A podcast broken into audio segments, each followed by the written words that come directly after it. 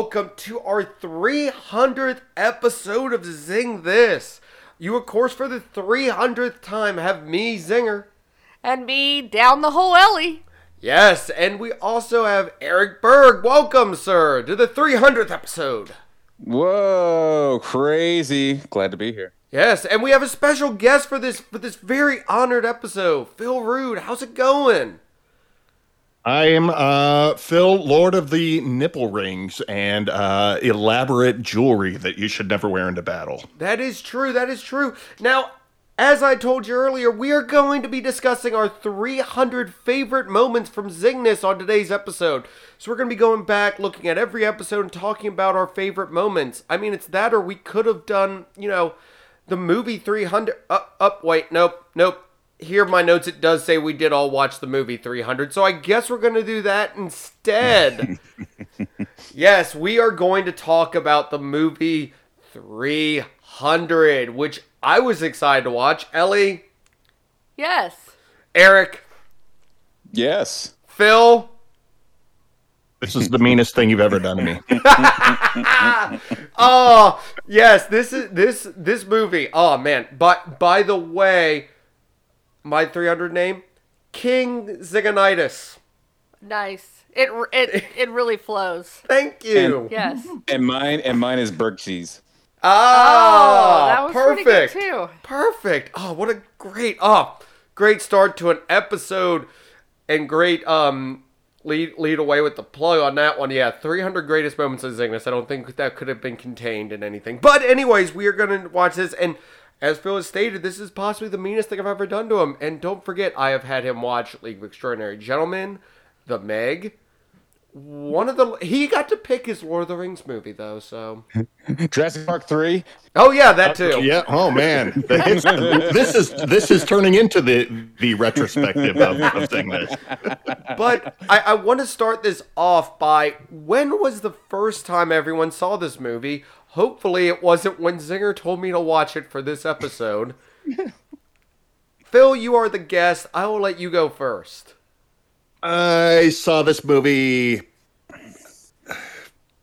when it was pretty new. I didn't see it in theaters. I probably um, back when in the the mail order DVD uh, Netflix days. I think I I had this sent to my house, and um, uh, I, that was probably the last time I I sat through the entirety of this movie as well. All right, uh, real quick. I know Zingness has been around for a while. DVDs were discs that were sometimes sent through Netflix through the mail. Yeah, I- it's like a future VHS. Oh wait, I'm going backwards. Uh, it's a uh, uh, retro streaming. It's yes, it's back when streaming involved you having to get up off your couch to do a few things. Also, the It's mail. those really ultra popular laser discs, but you know, not quite as popular as laser discs. It's it's like the the the thing. They're the things you get out of vending machines now.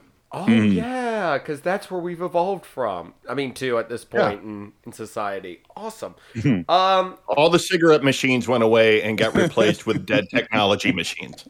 perfect. if we could just bring back VHS, the truest form of media, we would all be happy again. Ellie, speaking of happiness, when was the first time you saw this movie and got to look at all those abs? By, don't- by, by, by the Oh. way, we all are shirtless right now, right? With our eight pack abs out. yes. Um, I'm not. Oh, I've got- I've got my inappropriate. That's how I diaper. That's how I usually record when we're. When I'm we're wearing a, recording. a diaper and a cape, and uh, and I- and I have a, a, a 300 pound shield over my shoulders. So you're dressed like a you're dressed like a toddler playing playing dress up. yes. Ellie, when when was the first time you, you saw this movie? Um, I don't remember, but it was not in the theater. I just Oh, mine was in the theater, and I cannot oh wait for no, my story. no, it was not. Um, but I do remember enjoying it because it was a lot of fun, beautiful things to look at. Well, at least you know where Ellie's mind is during this episode. Eric, when was the first time you saw this movie? I had to think about it, and and then I remembered I did see this at the movies. I was like, is this one of those ones I saw, or did like one of my friends buy it and we watched it a lot? But I think it was a combination. Like it was one of those where like I saw it with some friends. I remember distinctly going to Buffalo Wild Wings and uh, and eating hot wings and feeling miserable uh, before going to see this. But then I enjoyed the movie, and then my friend bought it, and then I remember we watched it a ton. So you know, exactly. All right. As for myself, I dragged two of my good buddies because this was a little bit after high school. Um, to this movie, like after I was out of high school, not after high school, to this movie to go see it, and they both hated it. I loved it the entire time. Also, it was great because the second Gerard Butler's butt appeared on screen on in in the theater, there was an audible girl in the back of the theater going, "Woo!" Hell was excited. So Ellie, I, I, we weren't together, or knew each other at the time. You sure you didn't see this in the theater? no, I did not. Okay, I'm I mean, it's something I probably would have said though. Yes, they walked out of that theater hating every single moment of this, and I walked out of the theater going, "That was awesome." So You I, walked out of the theater like the girl. Woo! yes, very much so. I Okay. I thoroughly enjoyed this movie, and I think that might be I, I might be uh, showing my hand a tiny bit in my love and admiration for for for what is almost cinematic perfection. I I. I know Phil is currently like sword to the grindstone right now. perfection. I'm I'm just gonna shut my mic off now and go back to bed. I mean, I- I'll I'll get into it, but but still, I I I thoroughly enjoyed this movie in the theater, and I and I argued with them because they're like it was too manly and blah blah, and I'm like that's what Spartans were. Like this is like the amalgamation of like what Spartans were. They were this lunatically insane. I I'm gonna say cult in in history of like these warrior warriors. So I, I, I like I said I might be showing my hand, but now that we've established when everyone saw this, what was everyone's three favorite moments? Ellie, do all of yours involve abs? Um, I I think, and this is just going to be kind of like not necessarily a moment, but a part of the movie. I enjoyed the one-liners. That was probably one of my most like just the quotes from this movie are freaking hilarious, and they're so over the top, and they're just uh, super fun.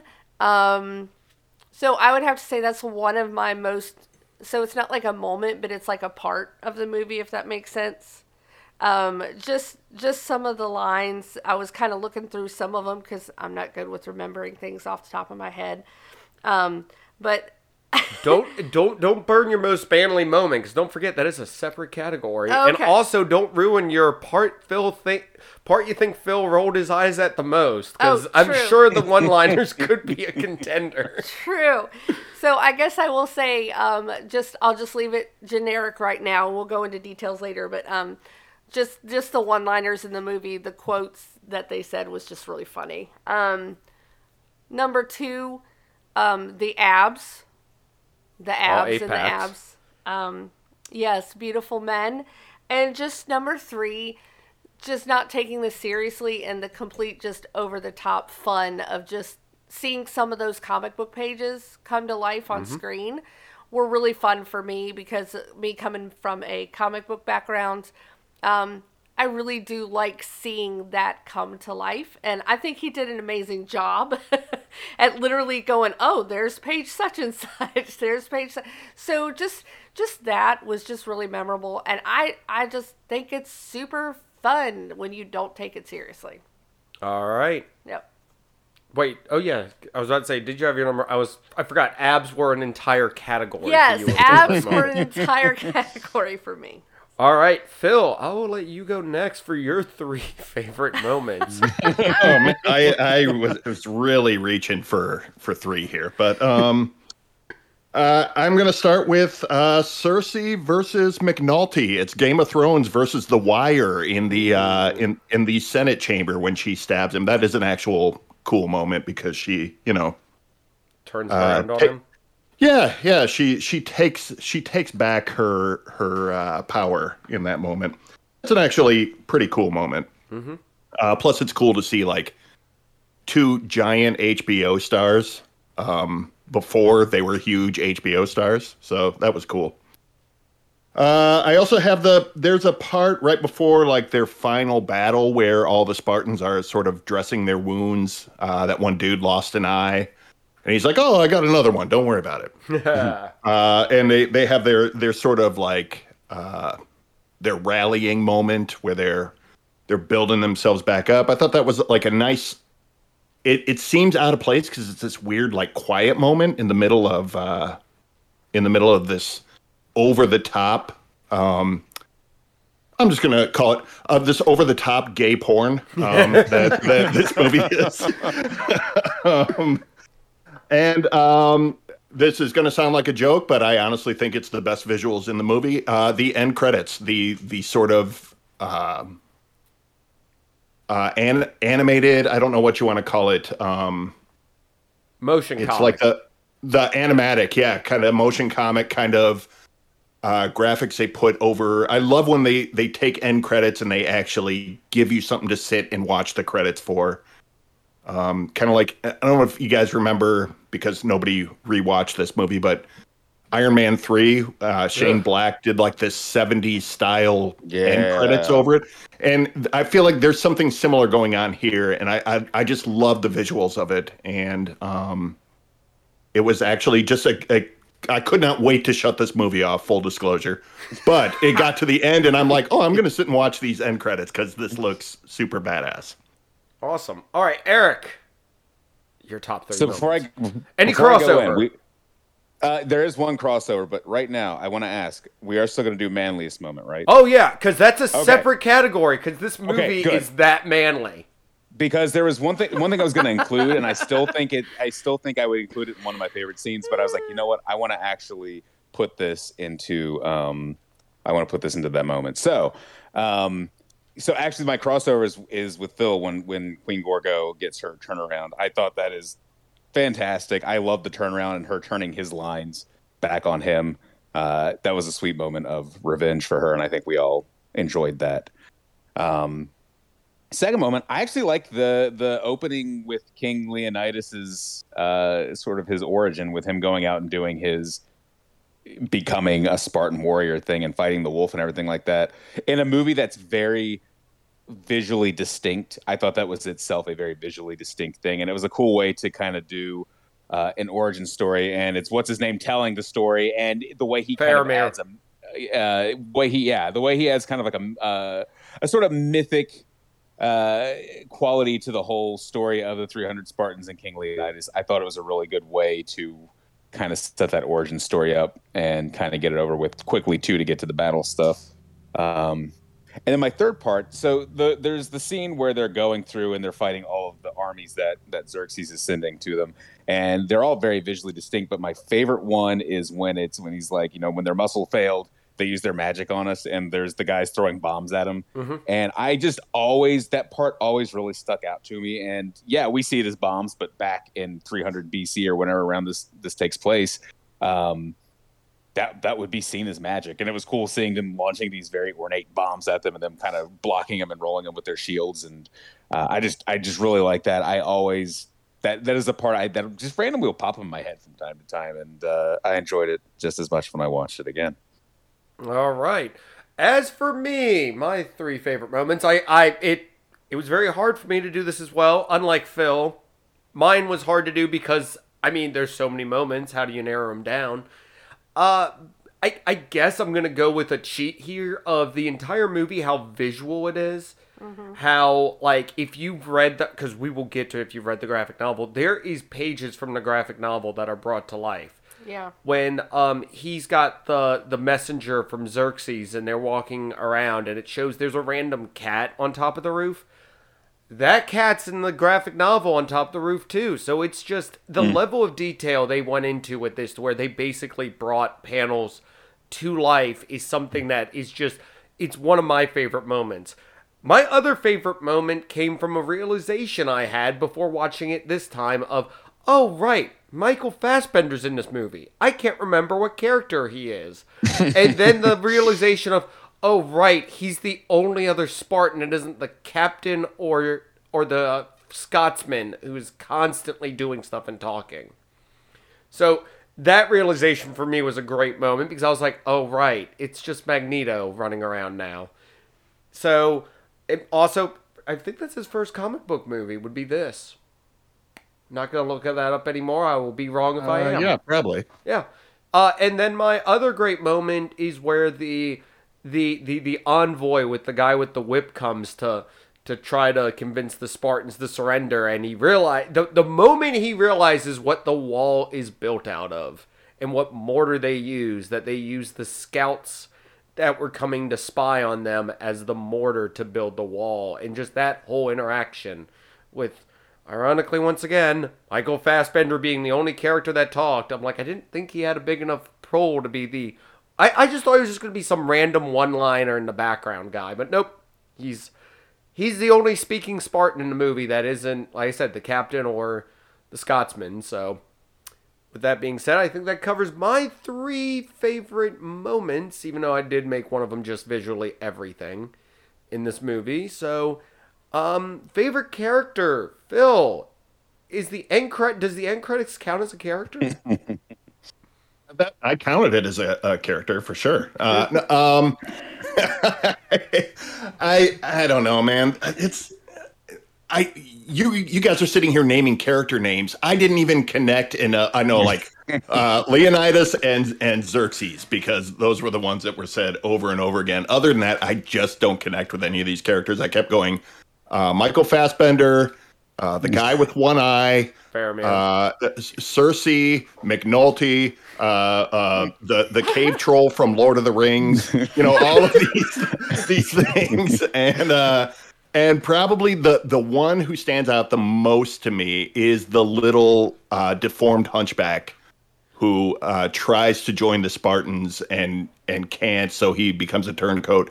To me, that was almost like the most interesting character arc in this whole movie was uh, this this sort of uh, I don't even know what you want to call him. This sort of like uh, Outcast. disgr- disgrunt outcast is, is is it because he's just been outcast at every corner of his life. And to me, like that was the most interesting uh, guy. Was this kind of uh, supporting character through the whole thing? Now, I do want to point this out because this was something that, like, I remember. That was also Michael Fassbender under under heavy makeup. Pro- probably, like, like like I said, the, the, the guy's in everywhere in this movie. Um, I I want to point out real quick that the line that Leonidas says to him, where he says "May you live forever," is like a huge insult in Spartan culture because in Spartan culture, dying of old age was like a like something you didn't do. You died on the battlefield. Like the battlefield was where like you died with glory. So telling somebody I hope you live forever is basically like spitting in their face in Spartan culture. Yeah, because wasn't that uh wasn't was it Fassbender who said that? Like, oh, hopefully one of these guys can give me a, a Yeah. proper death. Yeah. and- Yeah, yeah, it's it's where him and the um the uh the the other group that's with them is like spying on the the Persians and he's getting all excited for battle and the guy's like, dude, you're crazy. And he's like, I know, I can't wait. So yeah, no, like, like I said, this encapsulated like the culture that they were, and also I'm gonna show my hand in a second on something, but um, but yeah, I I like I said I love this, and Phil, like I said, I wanted to throw throw that out there with that uh, Ephialtes, I think his name is, which is based on yeah, which is based on act because. I will point out there this is based on true events, but of course comic book over the top and Zack Snyder over the top on top of that events where that was a real character, real person who was a sheep farmer, wasn't all deformed and everything, but was a sheep farmer that pointed to, out to Xerxes for a pile of money that, hey, there's a goat path that goes around behind them. Right. In the actual Battle of Thermopylae. But, anyways, Ellie, who was your favorite character? Do the abs count? Um, yes, the abs were my favorite character.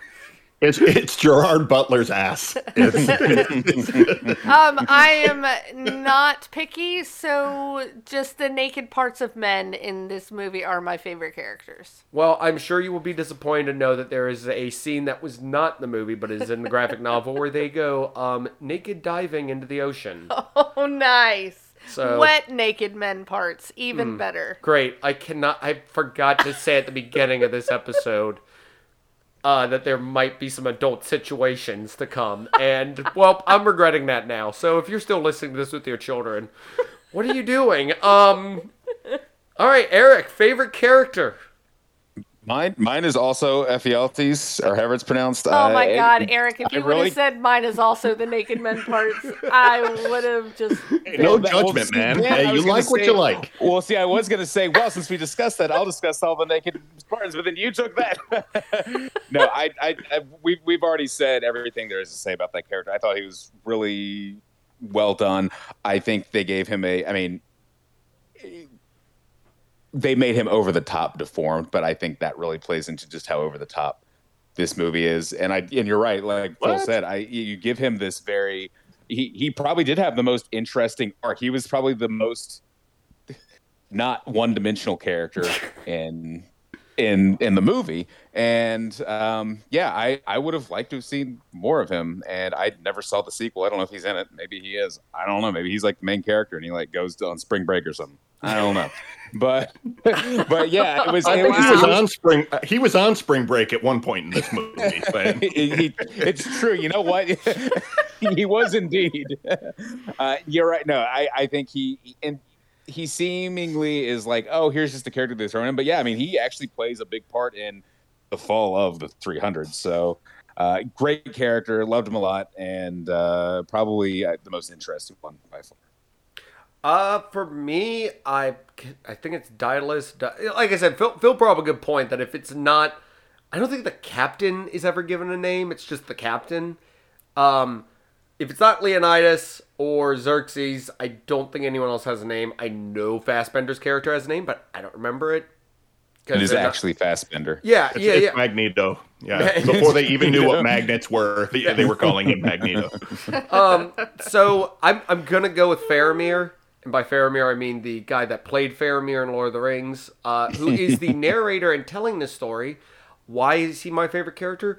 Because if you're thinking about this, this whole whole thing is set up with him telling, narrating, and it shows him at the fire with his eye patch, telling this story to the Spartans that are about to go to the go into battle late at the end of the movie.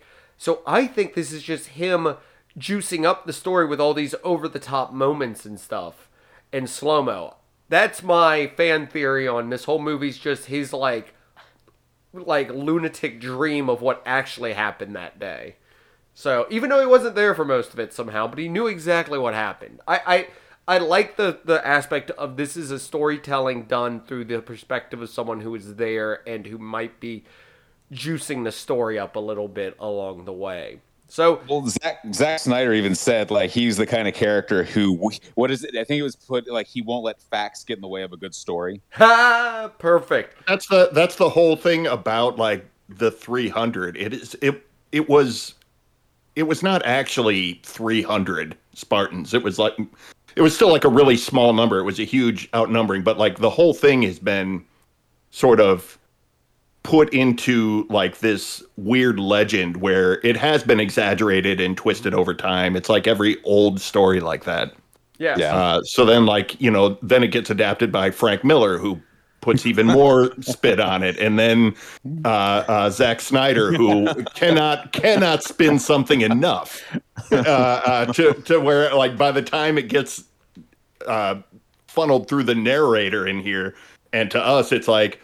Oh yeah, yeah. What was there like four Spartans holding off this whole army? You know, it it just becomes like, uh, it and it plays into like how old stories legitimately are turned into legends, like based on fact, but exaggerated for storytelling purposes. So it, it is a cool element that they include that in this adaptation. Yes, it's it's not the telephone game when it comes to this. It's the megaphone game of he's not sl- slightly adapting it; he's overly adapting it. Right. and, and that, and that that goes for Frank Miller, Zack Snyder, and, and of course the character of the narrator through all of this journey.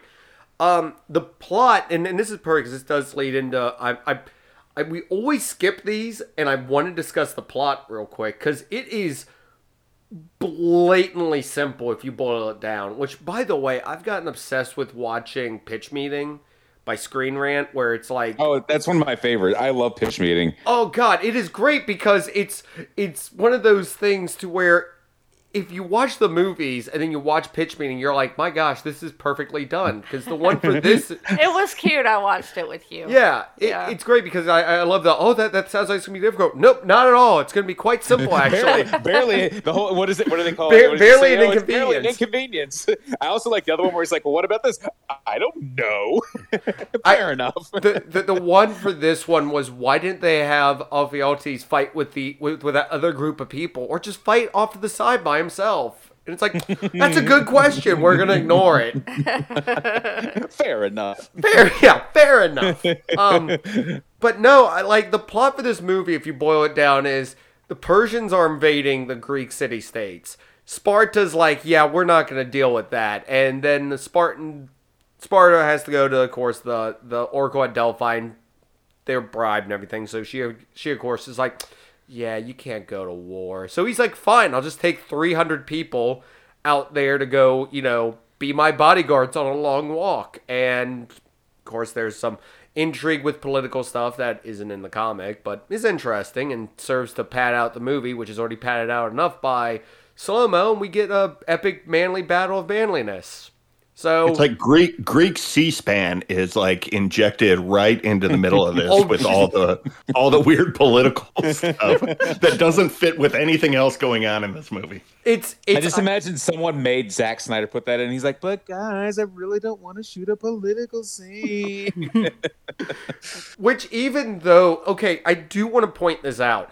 I don't know what workout regimen everybody was on, but the one Abraham Lincoln looking senator is still jacked for like no apparent reason. He's still a Spartan. I know. It's it's just funny because like I was sitting there watching, I'm like, God, he's ripped too. Who in this movie isn't ripped? So no, Because, because I mean, you can write that off as like essentially what they're practicing is eugenics.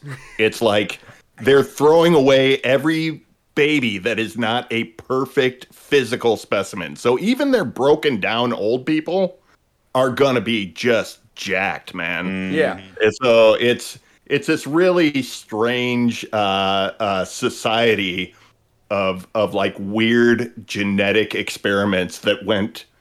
Um, man, it's got to get circular after a while, right? I mean, It well, and, and that's and that's the weird thing. Like I said, that's why I refer to Sparta as a cult. Like it was a cult of warrior. It was a warrior society cult in history of they were like basically did all this stuff to become the perfect warrior society and everything. And I mean, it worked for them to an extent. I mean, yeah, they lost to Athens a few times, and I mean, history has shown that well we're all not speaking Spartish or whatever they spoke back then, but I can guarantee you they did not have Scottish accents. But maybe that's just the king speak. Maybe that's just the way the king speaks.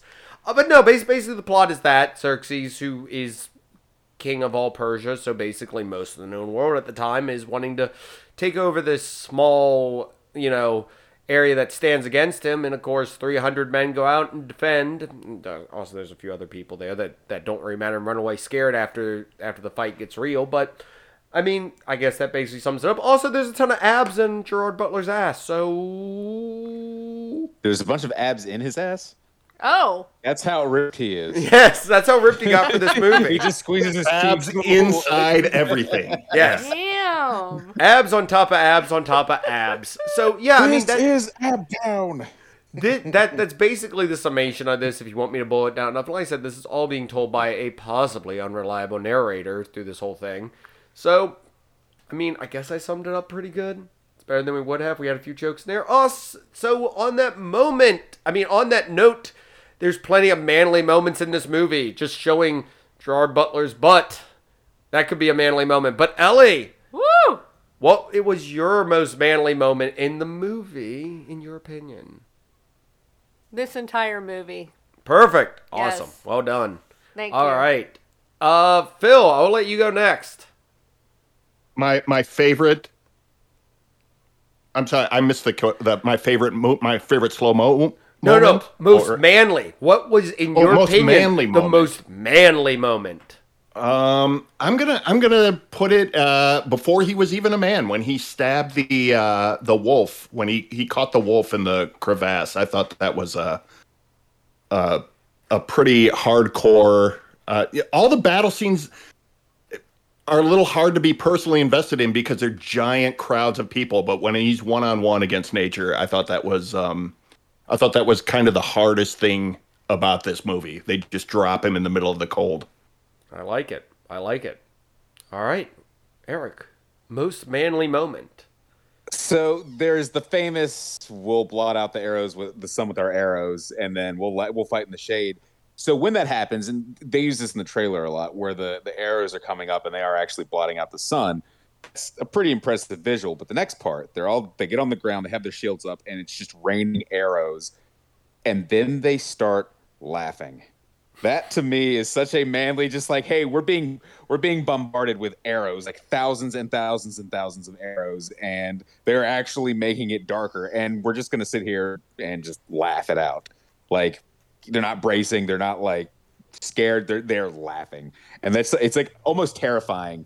Uh, how they're reacting to this because it's like they're, they're finding joy. They're finding joy in, in, in getting ready to attack because they know what's going to come next. And Then they stand up and they just boom with their spears knock the knock the uh, the the shafts of the arrows out, and then they're like, "All right, let's do this." I love that moment. I love them. I, I remember that, but I forgot about them laughing about it, and I just Mhm. was like, "That's that's pretty badass All right, and manly." manly. Yes.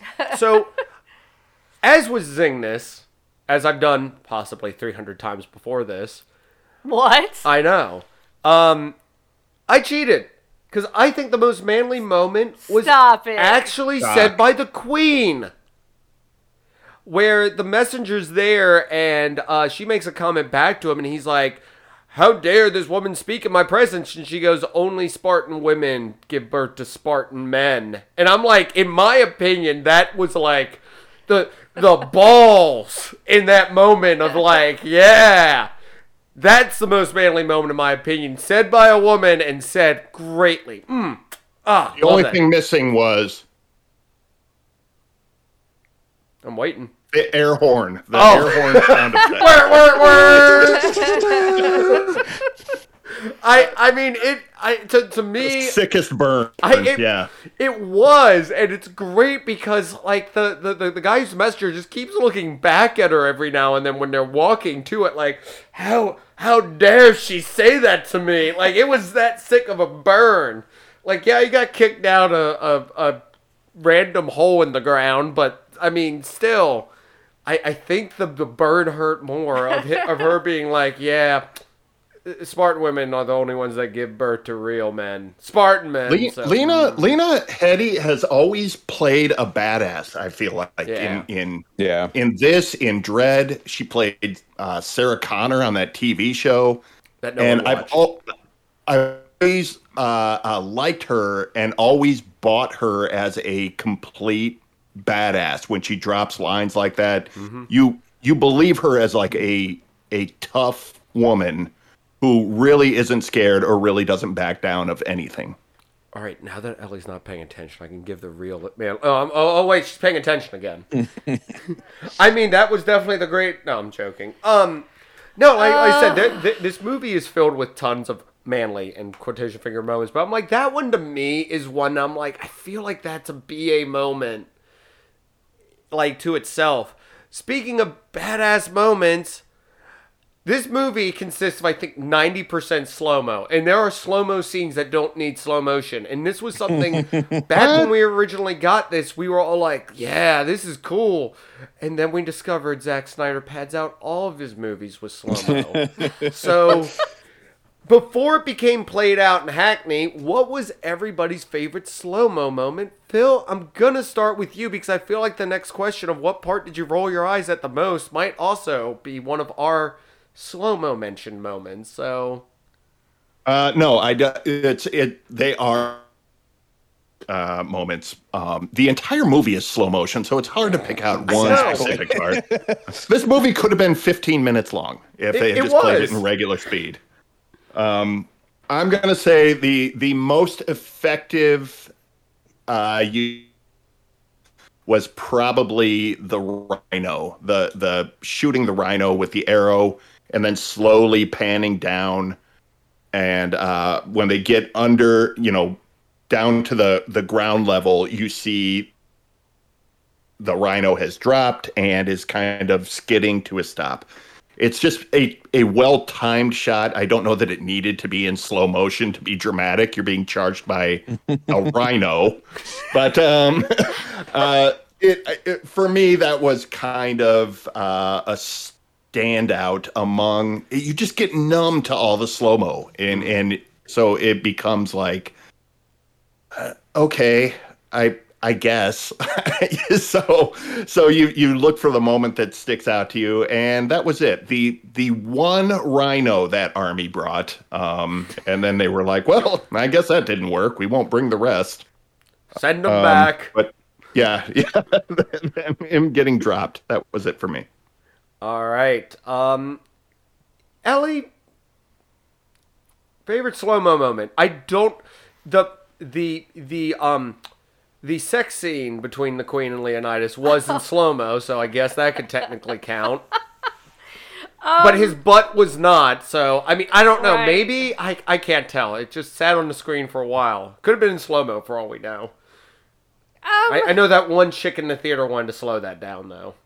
I don't know. Yeah, I'm kind of. I don't really have a, a favorite. Um, yeah, like like you guys have kind of said, there's so many of them. Um, I could just. I just yeah, I was about to say, just name a scene. There was probably slow mo in it. the battles. There okay, you there you go. It, most of it. I'm I'm I'm gonna go with the end where they're all charging in in slow mo for some reason, and they keep zooming in more. All right, uh, Eric. Same thing. I, there's so much of it in slow mo that it's kind of hard to pick out one. But I, would say my favorite, the one that I think of, I guess they were fighting the Immortals. I always call it the side-scrolling battle because the camera is just kind of panning right constantly, and it's and they do the the switch between like regular speed and then they'll slow it down. Yeah, right? I know which one you're talking speed about. Speed up and slow down and speed up and slow down. I thought that was really cool. I wasn't quite as impressed because I feel, feel like that's a very overused thing nowadays. But at the time, I remember seeing that going that is awesome. And uh, still, the uh, the 23 year old in me was like, yeah, hell yeah. So I, I enjoyed it. I guess for me, now, yes, we are all correct in 90% of this movie is slow mo. The other 10% is slowed down, but not slow mo. Yeah. Um, I, I, I, guess the, the other 10% of this would be all the, the, the C-SPAN Sparta scenes, which might be in slow-mo for all we know. Oh no! Wait, they are when when when he gets stabbed and he falls down and there's the the um the coins the going out. Yeah, that's yeah. in slow mo. Yeah, they wow. even look at the money in slow mo. like what? You see the pupils slowly focus and. Well, yeah. I, guys, I think Zack Snyder has a problem. Um, we, we all the signs were there. All right, uh, mine is actually during the storm where the sea and the weather is battering the Spartan na- I mean not the Spartan, the uh Persian Navy and it's like raining and they're all cheering. It is a scene that does not need slow motion whatsoever because it like shows like the bodies in the water like and all the ships like floating there in slow-mo and it's like I feel like if there was one part you could have maybe not needed it it was here I don't know. It because the reason that wasn't needed was the reason I was like, this is the perfect slow mo moment.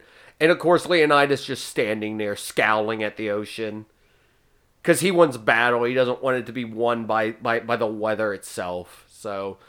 So yeah. Also, fun fact. You're, you're right. That was the one unnecessary slow mo shot. The one time. the one time it wasn't needed.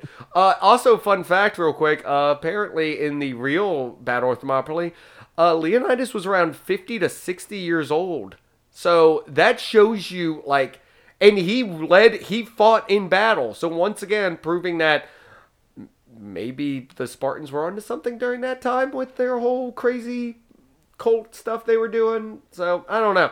I just thought that was crazy because I saw that I was like, oh wow, that's like old.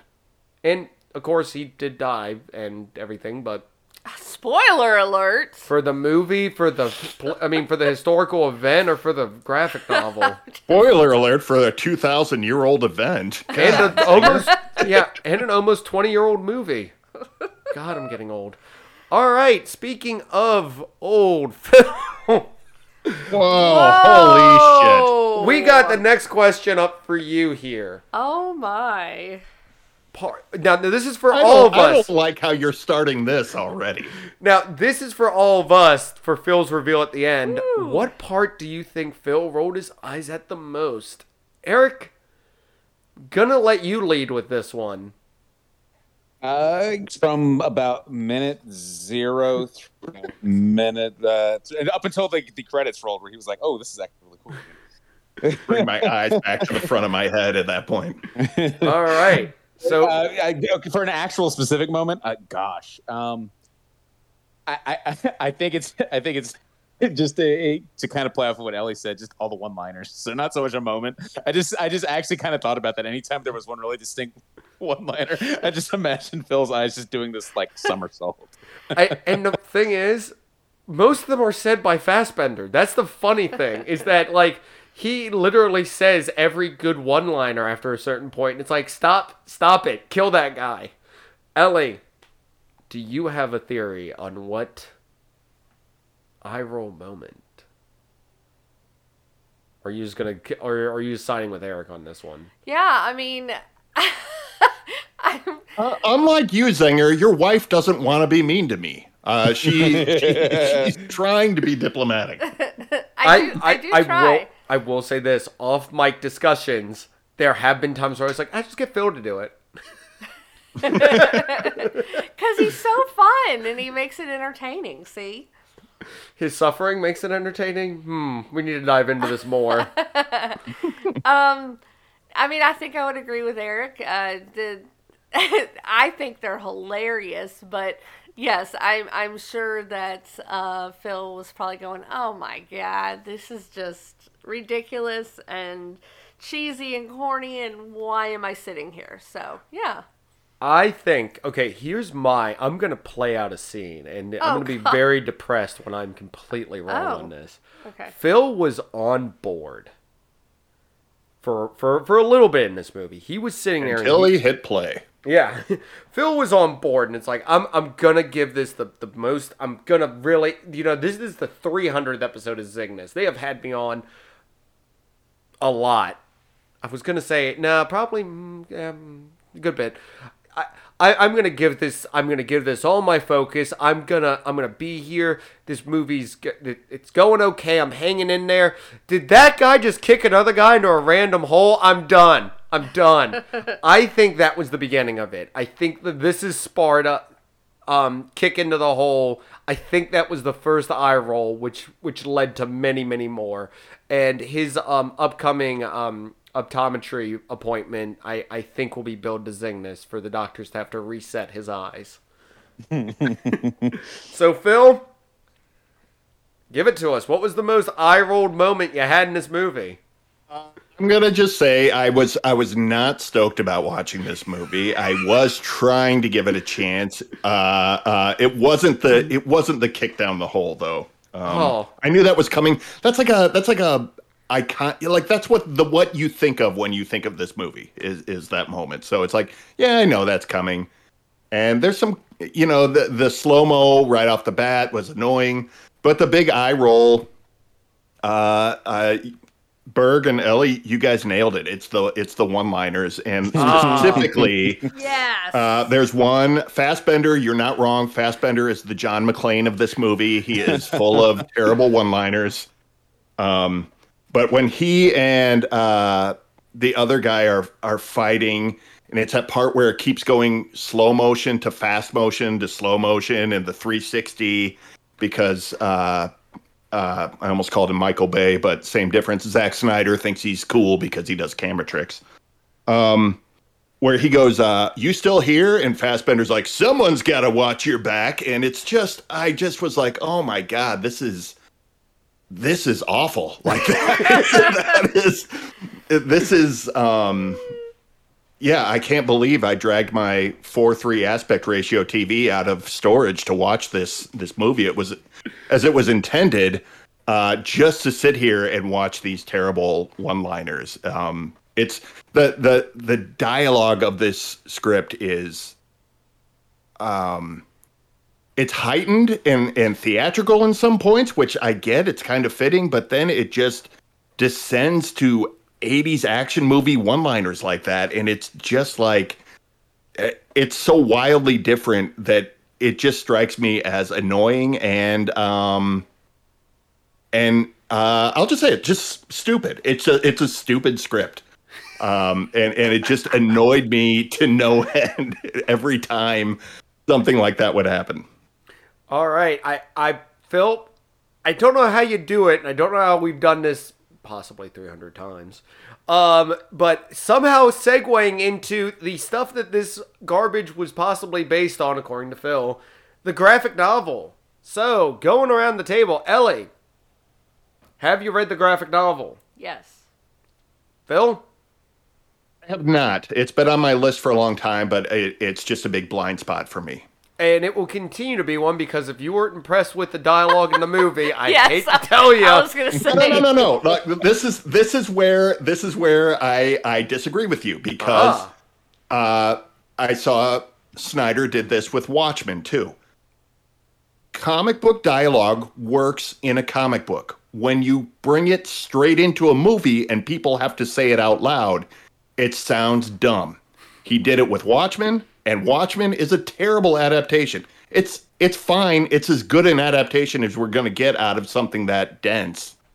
But like he tried so hard to make it that's what all the slow motion and all this is for is oh this is a panel and I want to show that it's a panel, so I'm going to slow it down so you sit with the image longer. And it's like, but this isn't a comic book. It's a movie. It's a completely different medium.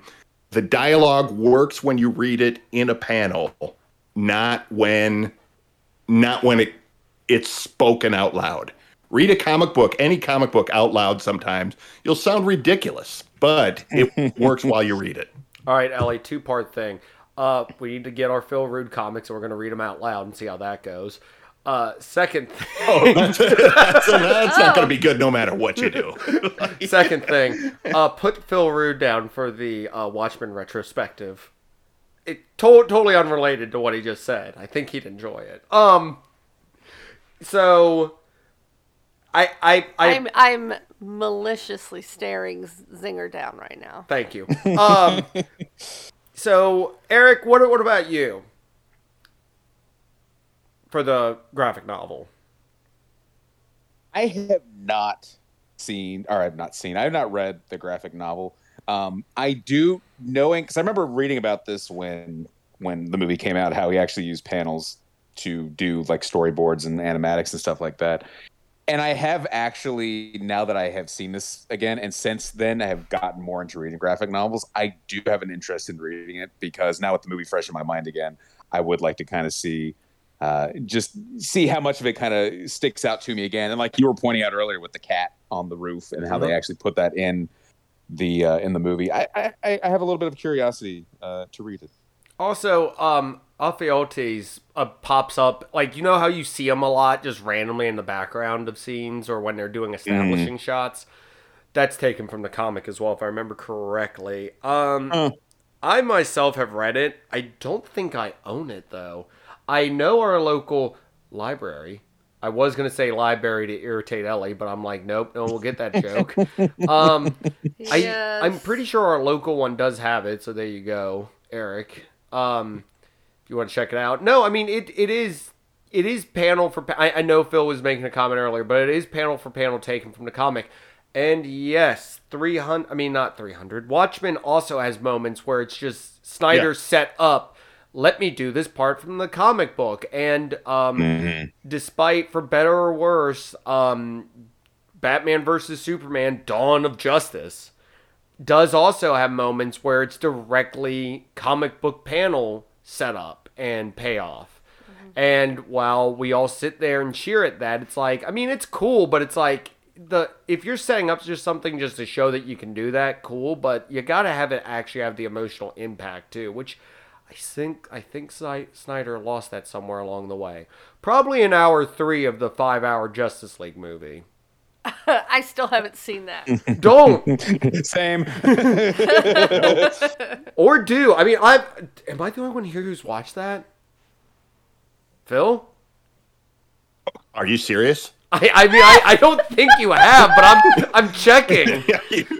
No, I no, I have not seen that movie. I have no plans to see that movie. serious?" And if you say, "Will you watch this for the show?" This will be the first time I refuse you and say, and say no. All right, I, I we will, have found his limit. I, I will say this: I I can't put anyone through watching that movie. I did watch the three-hour the Batman movie though. We all know. Um, I I will say this: it's good, but it's good because it's it was something that was allowed to be improved upon.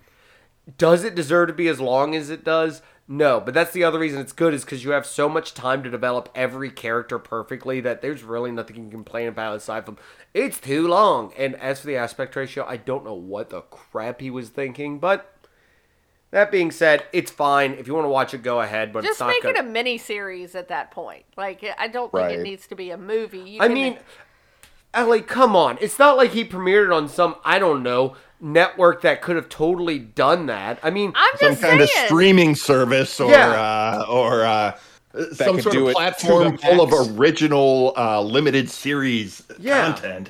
I, I don't know. yeah, such as, I don't know, a series that, I don't know, Phil Root could do an entire podcast on for a few years with, with David Luzader. Yeah, I mean, that, that, that's just It's crazy. land. Are you living in? Yeah. I mean, come on. I mean, and, and could it have a show on it about stuff that happened last week, but they're talking about it tonight with um with Birdface Birdman? I couldn't get a better joke on on him than that. Birdface Birdman. it's the new name of John Oliver. I really, really hope this clip somehow makes it to his show. He'll embrace Tag it. him when, tag him when you post this episode. I will. John I'll- Oliver, you get a shout out. but yeah, I mean, uh, what what fever dream world do you live in, Ellie? Shame know. on you. All right, Yeah. speaking Not of fever, it's not as though there were three cast members from this movie who have ended up on such a streaming service that exists and um and and is is constantly playing hours and hours of their content. That wouldn't even be possible just in today's world. just just crazy. Speaking of which, on, on this, I mean, I, hopefully our comments on this age is what almost as well as this does, and maybe some streaming service would exist one day to have this on there. How do you feel this movie has aged, Ellie? as long as I can see the abs in clear definition, I knew you were the wrong person to start with. that's all I'm concerned about.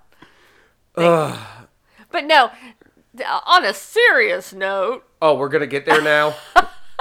um, no, I do like just um, I don't know about aging and all that stuff, but as far as just it, it does have some really cool scenes, and it is very in some parts very visually uh, visually pretty. Like it just is really cool to look at. Um, overall, is Okay, like minus Gerard Butler's ass. No, I, The rest of the movie, Ellie. No, I know, I know, I, I gotcha. Um, no, I'm just there are some really cool looking scenes that are just neat to see like that in in full color and on the screen. Um, but as far as it aging, I mean, I don't, I don't know about all that, but it is fun for what it is. All right, Eric. One thing that I think actually did age somewhat well was because it's stylized. Because you know me, whenever we talk about this stuff, I always complain about CG because I always feel like it looks so out of place. But because everything is so stylized, it actually, I thought, aged pretty well in that regard. Um, yes, there are some things that were blatantly CG, but everything was so visually distinct and popped. It, I think that really plays into it. So I and I was actually bracing myself to go to do a lot of eye rolling at, at the CG, but actually a lot of the, the filtering and uh, the grittiness and everything they added, I thought made that part stand out pretty well and actually still age pretty well compared to things that are even coming out today. Um, in terms of the movie overall, I don't know if it aged that well. A movie like that, where it's basically a um, almost like a giant music video uh, at the time, I, I felt like was. Are you are you looking over my shoulder at my notes right now, Berg? Uh, like maybe if you feel attacked, don't, don't your left shoulder. um, it's really warm down here in Florida today. Uh, no, it was. Uh, uh, it, it was kind of like that. And at the time, I still think there hadn't been too many movies that had gone for that route. Like um, the one I can only think of at the time that had been out was uh, City, another Frank Miller adaptation. Swear to God, you are looking And- at my notes right now. This is I am speaking on behalf of myself and Mr. Root. Uh, um, but but nowadays, I feel like that's a very uh, over uh, thing. And when it was, I was reading reaction when this came out, and uh, one of the film festivals, it got like a ten minute standing ovation. And then at the same time, like the night before at a critics screening. People walked out and were booing at the end. So it, it, it's one of those. It's a very divisive movie, and I still think at the time it was novel enough that that made people kind of go, "Wow, I really want to see this," especially because the tomato meter is at a sixty-one percent. So it's oh, I was about to look it up. Yep. And uh, and so I think today that would probably skew a bit lower. People would kind of go, "What is this garbage?" If it came out today, uh, but I think for the time it was really good. I don't think it's quite as good, but on a personal level, I still enjoyed it. I still had a fun time. Um, yeah, I was about to say, and I realized I was like, I didn't do the tomato meter for this, and yeah, he is correct, sixty-one percent, but an audience score of eighty-nine. So I feel that that is I was going to say the audience score is a lot higher. Yeah, because like, like like I said, my, my two buddies that went to see this hated it. That one girl, whoever she was, loved it, and um, and I I thoroughly enjoyed it. So I mean, out of four people, two people thumbs up, and two people were like, "You dragged me to the worst thing I've ever had to watch." So um. No, I mean, like like I said, do I think this is age one? Yes, I'll, I'll I'll give Phil his moments to piggyback off of Eric piggybacking off of him somehow in a weird time loop. Um, I I think this movie has aged well because of its stylization, because of the only thing that hasn't aged well is the slow motion, but that's something to where when this originally came out, it was like a whoa. Now Yeah. it's been so overdone that that hasn't aged well, but this is something that pioneered it to an extent. That would be like somebody going and being like, The Matrix had too much slow mo bullet dodging effects. And it's like, but that's what pioneered that whole aspect is that. So, like I said, overall, I think this movie has aged way better than it probably should have. I've never actually seen the follow up movie to this, the Rise of the Empire movie. Ne- I've never had an interest in it, and I feel like this aged better than that did, if that makes any sense. Because I feel like that had more CG over the top crap in it that probably did not age as well as this did. So, I, like I said, I, I, I think this is aged perfectly, and I think that it is a fine wine kept down in somebody's cellar where most movies, I guess, should be kept or A on some- fine wine. Yeah, I think I, It's like a it's like a fine Boone's farm that someone is. why? It's like uh, we have a we have an 06 Pabst Blue Ribbon for you, sir. Uh, there might be a little aluminum poisoning in there, but just uh, ignore that. I was about to say, I don't know, like somebody put some some what is it, barefoot or lucky duck or whatever you can find at a Walmart. Okay, Da- no, that's in- not fine wine. Though, well, so it's it's it's put in a cellar with other. But actually, actually, Wow. while Phil does his discussion, Moving on, it's Well- Phil's turn. while Phil does this, I do have the list of like 100 movies you need to watch. So I'm gonna see if it's on there, and if it is, validation. Phil, go ahead. uh, this this movie's aged like a glass of milk. It's uh, I'm joking. Uh, um, I I think it's I can't judge this movie because I didn't really uh, love it when it came out, and I don't love it now. So it's it's just sort of like, um, it's just sort of like an a general trying to to guess what a general audience would think of it. Um, I remember uh interview uh Bo Burnham was on a, a radio show I was listening to when like Watchmen came out and he just said I don't know why everyone calls Zack Snyder a visionary, all he does is slow things down. Like and and like that is Snyder's whole style is taking things over the top and doing everything in slow motion with fake looking green screen. And that's stylization. So you can't say that like the bad green screen has aged poorly because that's just always what it was. It never looked real. Um, so the fact that it doesn't look real now doesn't hurt it at all. I think this movie has has aged just fine. And Berg, what you were talking about, there was so much like Frank Miller movies being made at this time. There's like two Sin City movies. There's the Spirit movie that he, I think he directed that, and they were all like this. Um, they were all just sort of done with this spirit of, let's make a movie that looks like a comic book, and it was like these high contrast shots and slowing things down and taking panels and and transferring, and it just, I don't think, I don't think many of those things worked as well as this movie did. So, like by those standards, I don't think those movies, and I haven't revisited those movies in a long time. I don't think those movies have aged as well as 300 has. And keep in mind, I don't care for this movie, but I I think it's sort of it's set out to be what it intended to be and I think it is still that. I think I don't think it's really lost a step in those terms, if that makes any sense. It does. It does. I, I did find the the bucket list scratch off um, poster me and Ellie have that we have need to get framed and start scratching off some of these. 300 is not on here, but what is on here is the notebook, so that could have been replaced with 300. Oh, I've never seen Oh, that man. one either. if I was on if I was on a desert island with a DVD player and those two movies, I would drown myself.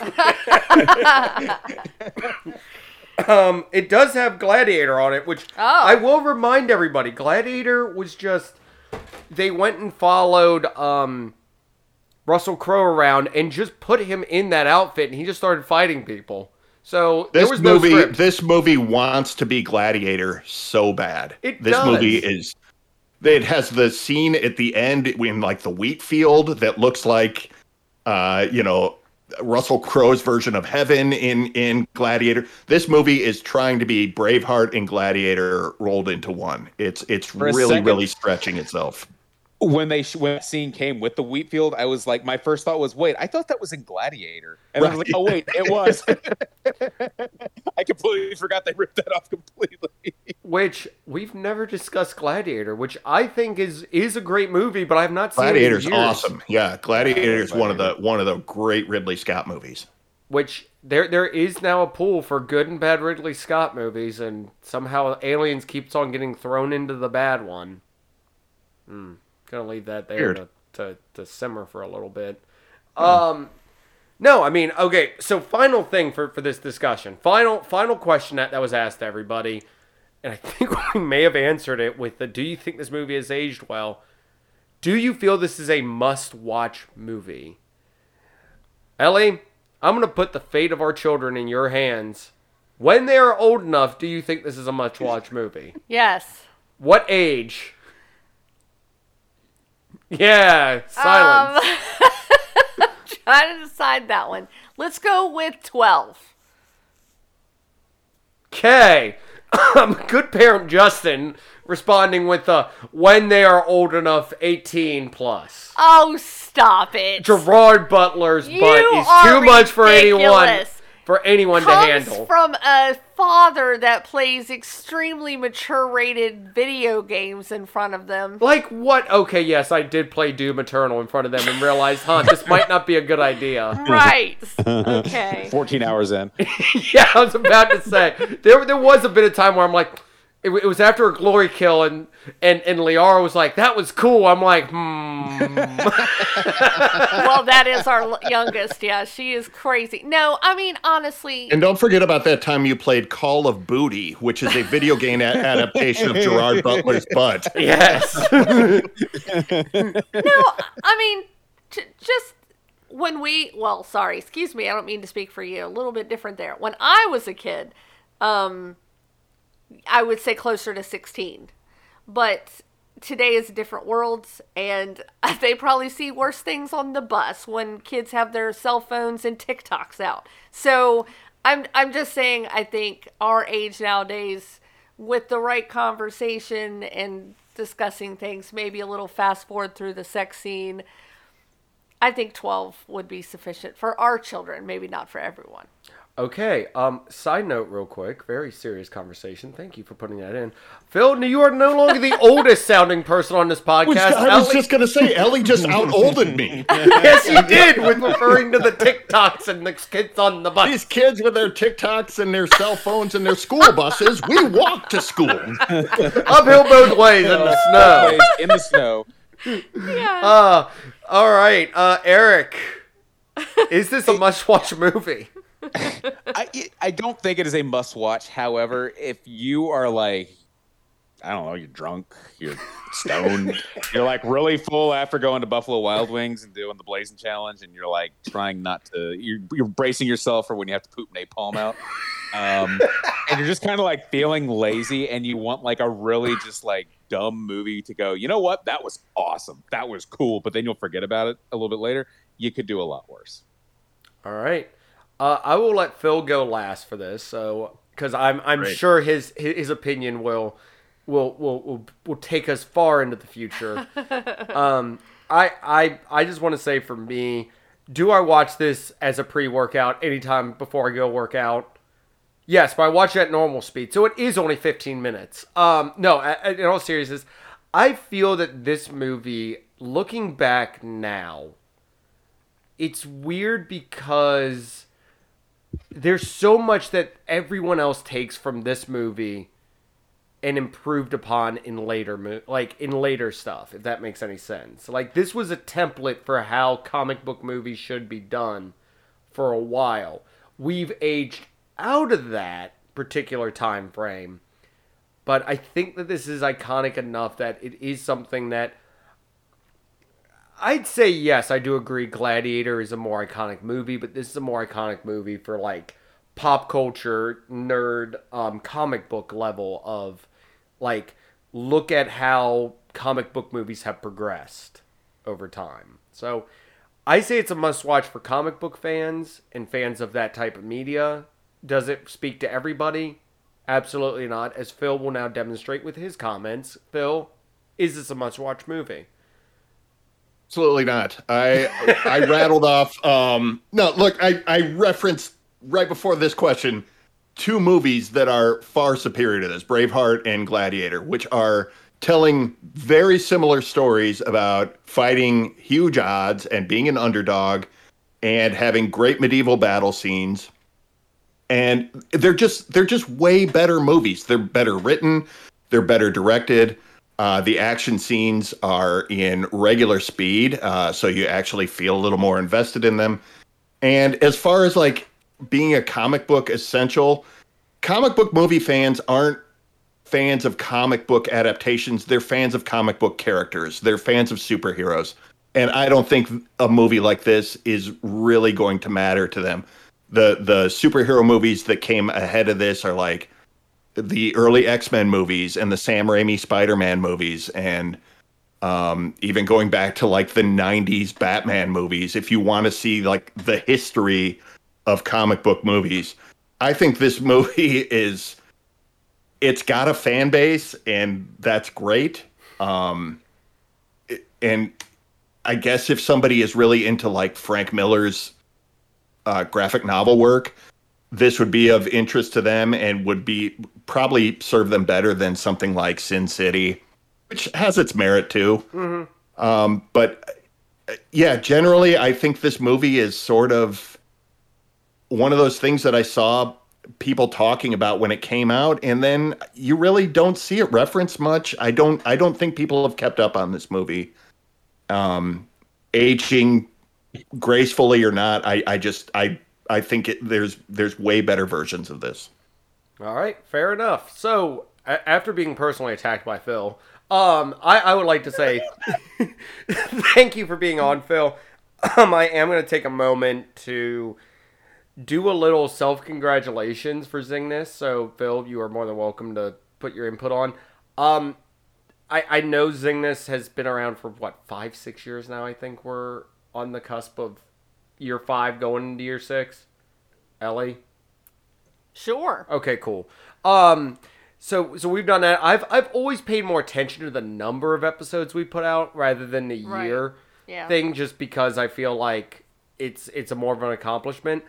I jokingly said we should do 300 long time ago. Like our 300th episode should be us discussing 300. And it was a joke that I made to myself and out loud that I'm like, we're never going to get there. And now we're here. Um, there and like I said, speaking with Phil, thinking about stuff, there's plenty of stuff we have never covered on the podcast, so we have plenty of fodder to still go through, and plenty of other possibly good movies to torture Phil with every now and then. But it, it has been a ride. I want to thank I want to thank you, Ellie. You've you've you've been here since episode one, basically, and minus a few episodes here and there. You've been along for the ride and have been a good sport and a voice of reason on an otherwise chaotic podcast. Um, Eric, you've, you've you've been along for the ride as our Nintendo correspondent at first, and then slowly moving into to host extraordinaire. So I, I want to thank you for your input, and you're also uh, putting up with my shenanigans and keeping me in line. So I appreciate that for for for numerous amounts of episodes. And and Phil, I I gotta say. I would have never gotten the joy of torturing you or the the pleasure of knowing you as a friend and a colleague if it was not for me doing podcast.